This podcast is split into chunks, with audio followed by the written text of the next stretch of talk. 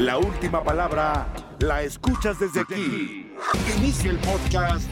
Es así y punto. Bienvenidos. Esto es Es así y punto. Saludamos a todos los oyentes de Es así y punto. Aquí estamos este martes 2 de agosto comenzando esta nueva emisión.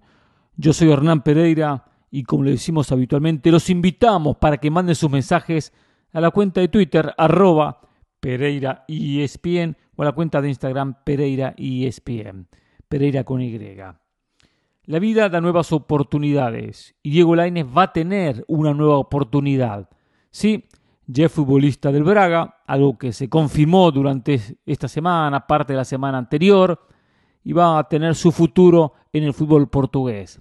Evidentemente tenía que salir del Betis, no podía continuar en el Betis. 55 partidos jugó en tres temporadas, pero no hizo ningún gol. Muchos partidos, no, muy pocos, porque la mayoría de esos partidos jugó pocos minutos, 5 minutos, 10 minutos, 2 minutos, cuando los partidos estaban concluyendo. Ulaines que esperábamos todos que a sus 22 años, por lo menos, fuese titular en el Betis. Y no lo logró. Y no pudo. Ahora se va a una liga inferior, pero un equipo que por lo menos compite en Europa y que si bien no es candidato al título, uno considera que el Braga va a estar en los puestos de vanguardia de la liga portuguesa, es decir, de la mitad hacia arriba. Terminó cuarto en el último campeonato, por lo tanto veo la parte positiva de ese punto de vista. A ver, ¿a qué voy? Ayer casualmente discutíamos en la banda por qué no continuar en la liga española en un equipo por mantener la categoría. Si juega un equipo que intenta mantener la categoría, automáticamente es un equipo que trata de defender, que va a jugar al puntito, que va a poner mucha gente atrás y que los delanteros quedan expuestos en tener pocas situaciones de gol, en no tener compañía de los, del resto de los jugadores, a veces muy solitarios en el frente del ataque o a veces muy sacrificados en la marca. Un equipo en Portugal que por lo menos esté en los primeros puestos, independientemente que no esté al nivel del Porto o al nivel del Benfica o del Sporting, pero por lo menos uno va a ver a un Braga que va a ser, con la mayoría de los rivales de la liga portuguesa, protagonista, es decir, va a salir a buscar los partidos. Y salir a buscar los partidos representa para un delantero como Diego Lainez una buena oportunidad de marcar goles, de ganar confianza, de estar muy cerca del área contraria que el equipo juegue cerca del área contraria. A los delanteros no les gusta jugar solitarios adelante y que la pelota esté en el área de uno, o sea, en el área, eh, en la zona defensiva. Al delantero le gusta que la pelota el rival lo maneje en ataque. Y la Inés va a encontrar, por lo menos en el Braga, un equipo que uno supone que la mayoría de los partidos va a proponer, va a atacar. Que lo haga, que se defienda contra el Porto, bueno, está bien, es lógico. O contra el Benfica pero contra el resto de rivales de una liga que tiene 18 equipos, el Braga va a buscar ser protagonista. Por lo tanto, eso es positivo para Diego Lainez, es muy positivo, ya desde la propuesta de un conjunto. ¿Que descendió de categoría en cuanto a las ligas? Sí, pero tampoco es un descenso tan marcado. Todos sabemos que la liga española es superior a la liga portuguesa. Pero la liga portuguesa es superior a muchas ligas en Europa. Es superior a la liga escocesa o a la irlandesa o a la griega o a la turca, encontramos cantidad de ligas inferiores a la liga portuguesa. Por lo tanto, dentro de ese análisis está que en la sexta, en la séptima mejor liga de Europa. Perfecto, no importa el nivel de la liga. Acá lo que importa es que Laines se pueda recuperar como futbolista. Le están pasando años muy valiosos, le están pasando años donde tiene que jugar, donde tiene que consolidarse. Acá, sin dudas, quien más ha influido en la carrera de Diego Laines es su padre. Su padre que de manera apresurada lo sacó del América porque lo quiso llevar a Europa, porque tenía que llegar a Europa, cuando en la América nunca se había consolidado como titular indiscutido. Venía jugando de vez en cuando, pero no tuvo un campeonato entero como titular. Y siempre digo que es muy importante por lo menos tener un campeonato entero como titular. Y un campeonato me refiero mínimo seis meses, como mínimo. Seis meses que uno sepa que jugaba Laines y el resto. Eso no pasó nunca. Ojo, tampoco pasó con Santiago Jiménez, y por eso lo mencionamos en su momento. Santiago Jiménez ha sido suplente, pero ha jugado mayor cantidad de partidos como suplente. Cuando llega Diego Aguirre, lo pone como titular en la máquina cementera. Pero claro, cuatro partidos y es transferido al viejo continente. Por lo tanto, tampoco tuvo por lo menos seis meses, un semestre como titular indiscutido. Eso un futbolista necesita para crecer, para sentirse importante, para sentirse valioso y para aprender del fútbol, porque hay mucho que el futbolista aprende mucho más en esas edades. Por lo tanto, Alaine se lo apuró demasiado para ser que suplente en el Betis para ir a un banco de suplentes y calentar la banca partido tras partido. ¿No era mejor un año entero en el América? ¿365 días en el América? ¿Que haber apurado esa transferencia al Betis? Claro que sí. Lo peor del padre, que no solamente se metió en intentar, eh, o sea, en llevar a Laines al Betis, sino que dicen que más de una ocasión se enfrentó a Miguel Herrera, pretendiendo que el muchacho jugara, exigiéndole que el muchacho jugara. Y lo propio hizo con Manuel Pellegrini, con el ingeniero, con el técnico del conjunto del Betis. Lo cual ya pasó el límite, ya pasó el límite. Cuando el padre se mete demasiado, cuando el padre quiere cambiar la historia al hijo, realmente es una presión extra. Si el padre presiona tanto al técnico, ¿se imaginan cómo debe presionar al hijo? Si el padre se dio a, a la tarea de enfrentar a un Miguel Herrera, o enfrentar a Manuel Pellegrini y decirle, mi hijo tiene que jugar, ¿se imaginan la casa contra el hijo? Las cosas que les dirá. No es la manera. Hay que llevarlo de la mano, pero soltarlo. Si no juega, por algo será. En el Betis han pasado algo así como tres o cuatro técnicos desde que firmó el propio Laines con el, con el conjunto español. Y esta no fue una cuestión que Pellegrini le hizo la cruz porque se le antojó. Con ningún técnico se consolidó. Con ningún técnico jugó. Ha sido constante los problemas que ha tenido Laines de ser suplente, suplente y suplente. Entonces esperemos. ¿Dónde está la autocrítica del futbolista que tiene que demostrarle a diferentes técnicos y a ninguno le demostró? A veces hay técnicos mala leche, los hay. Que no es el caso de Pellegrini, ¿eh? Pellegrini es un caballero, es un señor, un técnico espectacular en cuanto al comportamiento humano, no tenemos ninguna duda. Pero independientemente vamos a suponer que se le cruzó Perfecto, se le puede cruzar un técnico y le cayó mal el padre, y le cayó mal lo que le dijo en, alguna, en algún enfrentamiento. Ah, perfecto, por eso no juega. Su, su padre me enfrentó, bla, bla, el hijo no juega, y le pasa factura. ¿Puede darse el caso? Sí, se puede dar el caso. Pero ya cuando pasa con cuatro técnicos, ya es demasiado. Ya es demasiado. Y realmente esta es la situación del propio Diego Lainez. El daño se lo están haciendo en la casa.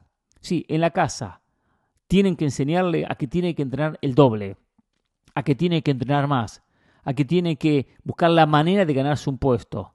Y a su vez, pulir las características y el juego de Laines. Porque Laines es un futbolista de, de buen manejo de pelota, habilidoso, maneja la pelota bien en espacios reducidos, puede jugar por fuera, rompe bien las líneas.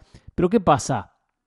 A veces pasar un futbolista es muy bueno, pasar a dos futbolistas es muy bueno, si después termino metiendo en un paso el compañero. No si la pierdo con un tercero.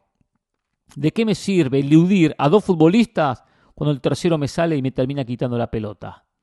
Sintetizo, no digo que el año siempre se repita en este juego, pero acá lo importante es tener la inteligencia de saber cuándo eludo, cuándo gambeteo, cuándo meto el pase, cuándo le pego al arco. La toma de decisiones. Trabajar en la toma de decisiones, de acuerdo al parado del rival, al momento, a las circunstancias, tengo que decidir bien. Paso a uno, me saco uno de encima, perfecto, pero después meto un pase. Clara, mi compañero, de cara al gol, para que defina. Habrá que ver si aprendió en ese sentido, pero la mejor manera de aprender es jugando. Es jugando. Jugar, jugar y jugar. Así crece el futbolista, algo que Lainez no ha podido hacer. Para esta situación de su llegada al Braga se le suma que va a jugar la Europa League. Y es importante jugar en Europa. Entendemos que la Europa League no es la Champions, pero no importa. Fue un torneo donde seguramente en la primera ronda tendrá rivales accesibles, rivales cómodos, donde muy posiblemente avance a la ronda siguiente. Por lo tanto, una buena posibilidad, en caso que Laines no sea titular en la Liga Portuguesa, que por lo menos en Europa League juegue. Que tenga mayor cantidad de partidos representa mayor cantidad de oportunidades para tener minutos. Es un año muy importante para Laines, porque tiene eh, en tres meses y días la Copa del Mundo de Qatar. Y todos, absolutamente todos, ponemos a Laines como fijo en el Mundial. Laines va a estar en la Copa del Mundo. En algún partido le solucionó algún problema al Tata Martino. Y no abundan los futbolistas como Laines. Tendrá que trabajarlo bien Martino, pero para cerrar un partido, para buscar una respuesta en ataque cuando, cuando el equipo necesita algún gol, puede ser una buena solución Laines. En puestos donde sabemos que juega el Chucky Lozano, que juega Corona, pero le puede aportar Laines dentro de su gambeta, dentro de su manera de, de, de, transportar bien la pelota, pegada al pie y sacándose hombres de encima. Si lo trabaja Martino, si le pula algunos aspectos, puede ser un hombre importante en la selección mexicana. Pero para eso, sin dudas, tiene que jugar.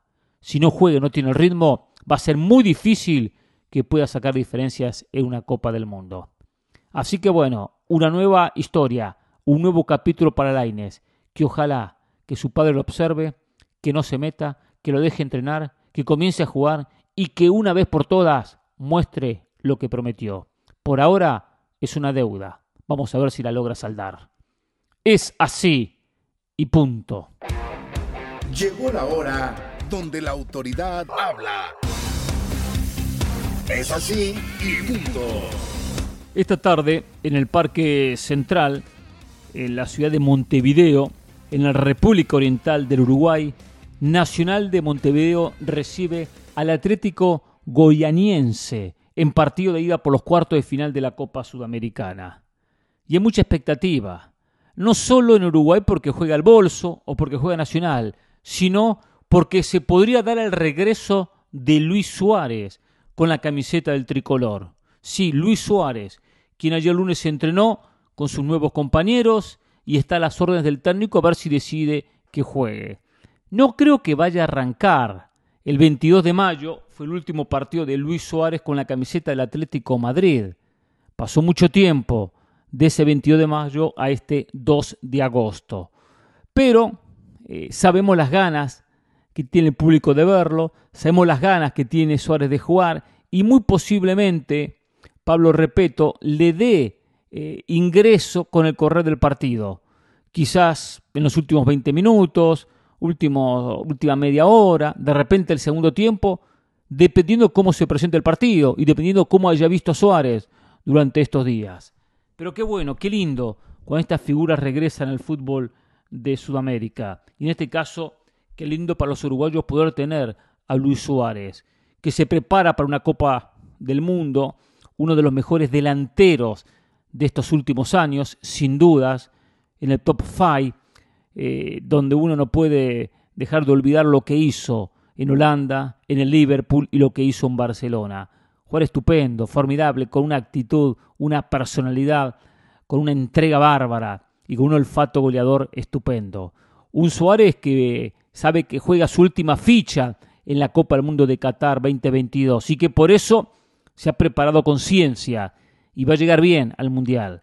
Aparte tiene siempre ese extra que es fundamental en los futbolistas. Ese extra que está relacionado con la mentalidad, con el esfuerzo, con la dedicación, con me preparo con ciencia, en que busco tener un Mundial espectacular. Así que mucha expectativa hoy en esta Copa Sudamericana y en Sudamérica. Y esto es bueno porque poco se habla de la Copa Sudamericana, poco se habla de la Copa Libertadores. Y claro, la sola presencia de Suárez ya lleva a que hay mucha atención en el fútbol de Sudamérica y mucho más en Uruguay. Una liga, la uruguaya, que ha bajado su nivel desde hace muchos años atrás.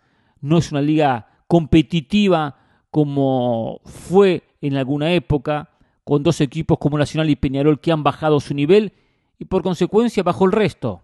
El efecto, el efecto dominó, todos bajaron su nivel. Pero bueno, eh, podía encontrar una mejor liga Suárez sin lugar a dudas, con mayores exigencias. De repente quiso esto, la facilidad de una liga que igualmente no le van a regalar absolutamente nada, pero que no va a encontrar la categoría en los rivales que tenía en otras, en otras latitudes. Mismo Argentina tiene una liga superior a lo que es la liga uruguaya y lo vemos cuando los equipos juegan los torneos internacionales.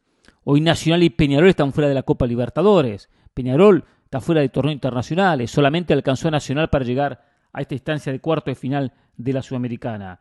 Y Argentina, eh, más allá de la eliminación de River o la eliminación de Boca, hoy tiene a Vélez o, a Talleres metidos en los cuartos de final de la Copa Libertadores, junto también a Estudiantes de La Plata. Así que habrá que ver lo que muestra este Suárez en esta Sudamericana que hoy tiene el Táchira contra Independiente del Valle, eh, el equipo venezolano que quiere seguir escribiendo historia, eliminó a Santos tratando de llegar hasta entre los cuatro mejores, es en muy buena instancia que llegó, un fútbol venezolano que no, no logra dar pasos de crecimiento.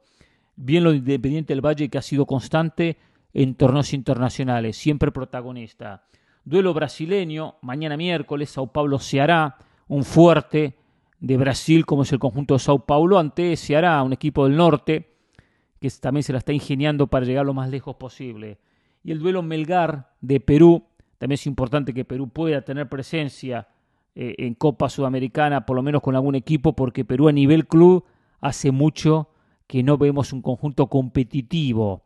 Aquel cienciano que ganó la Sudamericana y realmente nada más. Con Alianza Lima, con Universitario, con Sporting, que están muy lejos de lo que supieron ser. Contra un grande de Brasil, siempre difícil el equipo gaullo, el conjunto del Inter de Porto Alegre.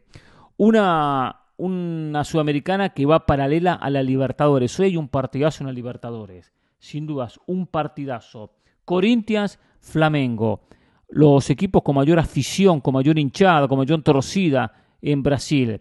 El equipo que mayor torcida tiene en Río de Janeiro, como es Flamengo, contra el grande de Sao Paulo, que es Corinthians. O sea, hay un duelo de ciudades. Siempre ha habido mucha rivalidad en Brasil entre Río de Janeiro y Sao Paulo.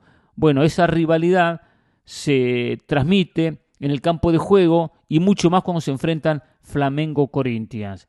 Eh, va a ser un muy buen partido, un equipo se mete en semifinales, por supuesto que es el partido de ida. Después la semana entrante se jugará la revancha, el martes 9 de agosto, para conocer uno de los cuatro semifinalistas de esta Libertadores, que enfrentará en el camino al ganador de la serie entre Vélez y Talleres. Este Vélez que eliminó a River, este Talleres que eliminó a Colón de Santa Fe, lo que garantiza una presencia en equipo argentino contra un brasileño en las semifinales de la Libertadores. Fue muy bueno lo de Vélez contra River, tendrá que demostrarlo contra Talleres. Caixinha quiere seguir haciendo historia con Talleres. No le va bien el torneo local, pero sí a nivel internacional. Si llega a semifinales realmente será algo histórico para el conjunto cordobés. Por el otro lado, se enfrenta mañana Atlético Mineiro contra Palmeiras. Este Atlético Mineiro que despidió al turco Mohamed como técnico enfrenta a uno de los candidatos, Palmeiras, que ganó las últimas dos Libertadores de manera consecutiva e intenta repetir en esta. Atlético Mineiro Palmeiras es muy aventurado decir una final anticipada, pero son sin dudas dos candidatos al título.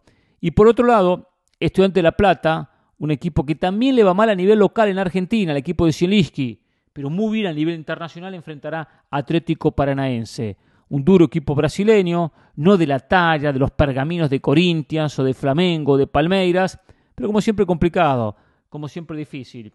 Un equipo de esos llamados coperos, Estudiante La Plata, que se potencia cada vez que juega una Libertadores y que tiene con qué para darle dolor de cabeza a cualquiera. Está muy metido, muy concentrado en esta Libertadores y saben que quieren hacer historia. Eliminó la Fortaleza, también un equipo de Brasil siempre difícil, pero no de los grandes. Ahora intentan hacer lo propio ante el conjunto de Atlético Paranaense. Así que vuelve la Libertadores vuelve a la Sudamericana, pero por supuesto con un ingrediente muy especial, con la presencia de Luis Suárez. Qué lindo ver a Suárez en los campos de juego del fútbol sudamericano. Así como hablamos de Dani Alves y nos llamó la atención su regreso y las cámaras lo seguían en lo que fue su partido con Pumas ya hace unos días atrás, eh, ahora lo propio pasa por Luis Suárez. Sea por el Mundial de Qatar 2022, sea por lo que sea, qué bueno que estas figuras, que la mayoría se fueron muy jóvenes, que no pudimos disfrutarlas en su esplendor, en sus mejores años, en el fútbol sudamericano, bueno, que por lo menos nos den algo. En el ocaso de su carrera, en la recta final de su carrera, que se acuerden de sus raíces, que se acuerden de sus países, de sus equipos, de los conjuntos que lo formaron. En algunos casos, y otro, como el caso de Dani Alves, que por lo menos que vuelva a América, que podamos verlo en un campo de juego, que la gente diga, fui a ver a Dani Alves, un grande en su momento, uno de los mejores laterales derechos, lo vi jugando con mi equipo Pumas. Es importante dentro de esta historia, que al fin y al cabo, siempre decimos, hay que seguir a los clubes, hay que seguir a los clubes, pero qué importante que son los futbolistas. ¿Por qué la gente en muchos casos sigue a Messi o sigue a Cristiano y cambian de equipo cuando Messi o Cristiano cambian de equipo? ¿Por qué? Porque la gente se identifica con los jugadores, se identifica con los ídolos y la gente quiere seguir a los ídolos. Uno no está de acuerdo porque nos hemos, hemos eh, crecido siempre relacionados con un club y no con un futbolista, independientemente que nos identifiquemos más con algún futbolista que con otro de nuestro propio club, pero hoy ha habido un cambio en la gente y hoy eh, el joven, el aficionado, que sabe que con los años sueña con ser un Messi o sueña con ser un cristiano, no puede soñar con ser un Real Madrid. Podrá soñar ser hincha del Real Madrid, pero el sueño de él es ser, un, ser futbolista, llegar a, a donde llegó, donde llegaron estas grandes eh, figuras. Entonces hay una inclinación muy grande a seguir a las figuras, a seguir a los jugadores, a ser hincha de jugadores. Por eso, que independientemente que uno sea hincha de Suárez o no sea hincha de Suárez, le guste Suárez o no le guste Suárez, le guste Dani Alves o no le guste Dani Alves, qué bueno verlo en el estadio, después de tantos años viéndolo por televisión. Es así y punto. Llegó la hora donde la autoridad habla. Es así y punto. Antes de ir con algunos mensajes, un par de novedades. La FIFA decidió no suspender ni expulsar a la Federación Salvadoreña de Fútbol. Le mantendrá el financiamiento y va a instalar una comisión normalizadora y a su vez administrativa cuyo principal tarea será revisar los estatutos y celebrar un congreso eleccionario. Es decir, El Salvador se salva de una sanción de FIFA, FIFA podía excluirlo por los malos, malos manejos de los dirigentes, por la presencia del gobierno dentro de la federación, por lo tanto no lo sanciona y sí le marca las pautas, una comisión normalizadora y a su vez elecciones para elegir un nuevo presidente. Esto es importante porque El Salvador eh, compite a partir del año entrante una eliminatoria donde tiene el objetivo de llegar al Mundial 2026. Una sanción de parte de la FIFA automáticamente lo deja fuera del Mundial, porque no iba a poder comenzar a disputar las eliminatorias. Y estas sanciones de FIFA no se solucionan de la noche a la mañana. No es que simplemente porque la Federación del Fútbol Internacional diga, perfecto, ya está todo en orden, 15 días y levantamos la sanción. Duran meses, duran años, hasta que después se comprueba que se normalizó todo y que todo se está llevando de la manera correcta. Por lo tanto, era un duro golpe para una selección que va a ser difícil su clasificación al Mundial.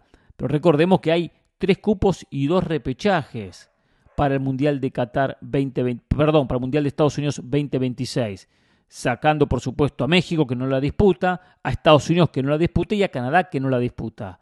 Entonces son cinco espacios es verdad, uno coloca a Costa Rica, uno coloca a Honduras, a Jamaica como opciones, Trinidad y Tobago, Panamá, y ahí tiene que estar El Salvador, con alguna posibilidad. Si no es directo, por lo menos tratar de llegar vía repechaje. Por eso es muy importante poder disputar las eliminatorias para El Salvador y es clave este hecho de que no fue sancionada por FIFA. Ahora, los dirigentes tienen que comenzar a hacer bien las cosas. Es hora de comenzar a hacer bien las cosas y dejar de perder tiempo y de meter al gobierno y de tomar decisiones a título personal.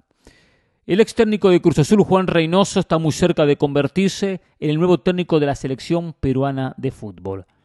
Perú indagó, buscó, analizó, no vio muchas opciones y se inclinó por un técnico local, por un técnico peruano, lo cual es positivo. Conoce el medio, independientemente de que no venía de dirigir a Cruz Azul, pero en el pasado dirigió equipos como Coronel Bolognese, Universitario, Juan Aurich, Sporting Cristal, el Real Garcilaso, por lo tanto tiene mucha experiencia en el fútbol local. Eh, un técnico con, con recorrido internacional, por lo que hizo la máquina cementera. Es buen técnico.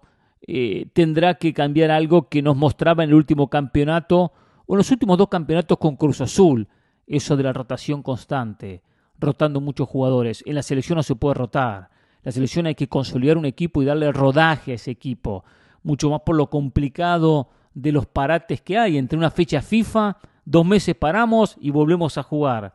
Si hay tantas modificaciones, perjudican a cualquier equipo.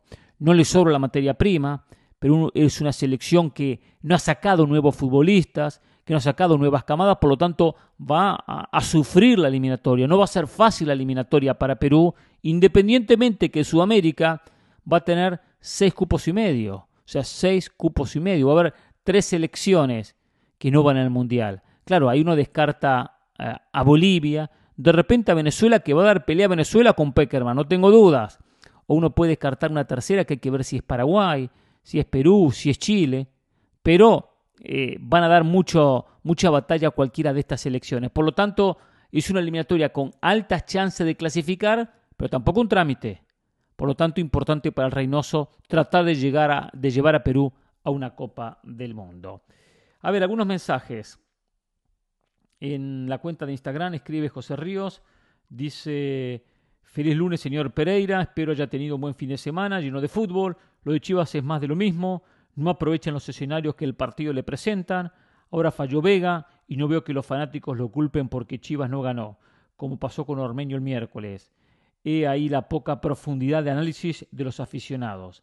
Cadena hace los cambios como deben ser y no puede modificar más, porque es lo que hay. Lo que sí puede hacer es intentar diferentes parados tácticos como jugar con dos nueves. Me gustaría que hiciera una previa de la Premier que comienza este fin de semana. Yo estoy muy ilusionado con mi Tottenham que se reforzó muy bien este verano. Disculpe mi libro, profe, feliz semana, hashtag es así y punto. A ver, José, ayer casualmente como estaba en fútbol picante, eh, dijo Paco Gabriel de Anda un poco el problema de Chivas, que lo había comentado acá, que temprano yo lo había comentado acá. Él después lo dice a la noche, por supuesto, no estaba repitiendo mi comentario, simplemente coincidiendo en que Chivas da la ventaja de tener técnicos interinos, porque interino ha sido, o llegó como técnico interino Ricardo Cadena, y llegó como técnico interino el propio eh, Marcelo Michel Leaño, que a Bucetich lo despidió de manera injusta, cuando había que darle espacio, había que darle continuidad, había que darle tiempo, no se le dio y hoy se pagan las consecuencias. Eh, hoy no se pueden dar ventajas en la Liga MX y Chivas da ventajas, da ventajas en el tema de técnicos. Entonces desde ahí ya comienza mal.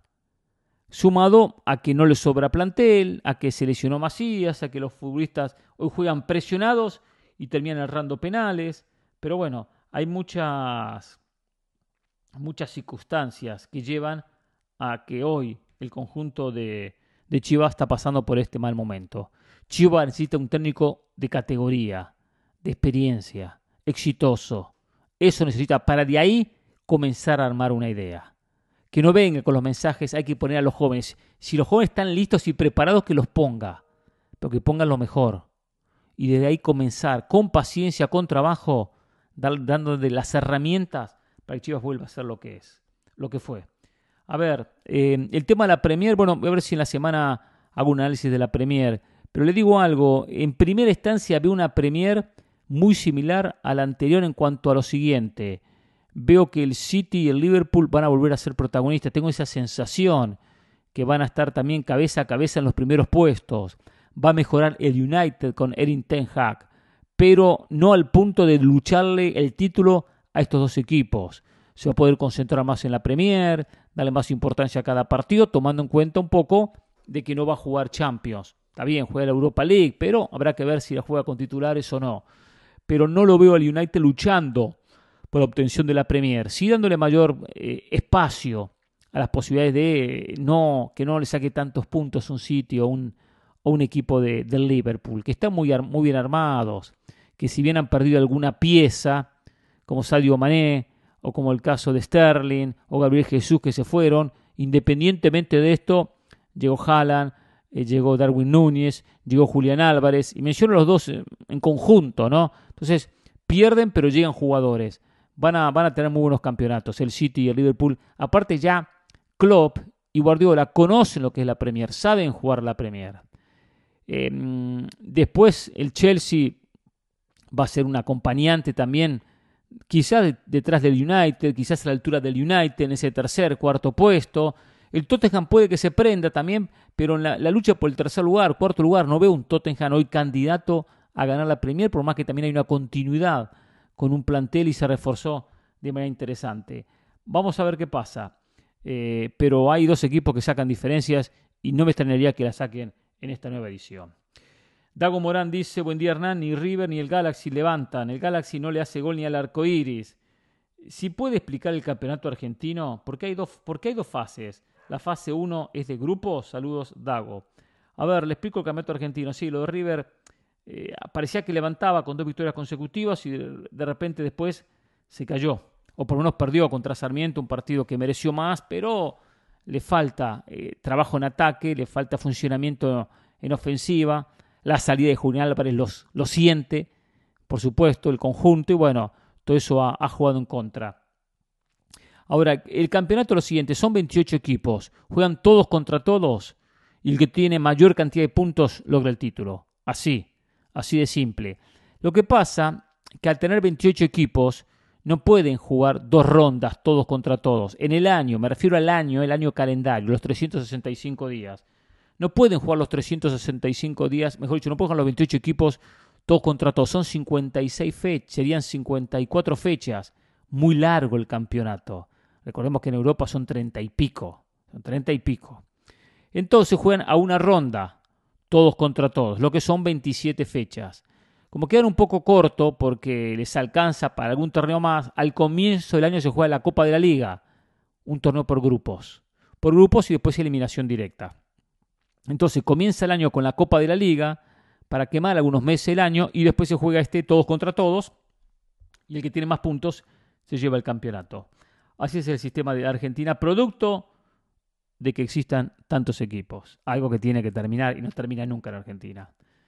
Juan López, buen día Hernán, hace meses que no le escribo, pero sigo escuchando sus podcasts. Me alegro mucho, Juan.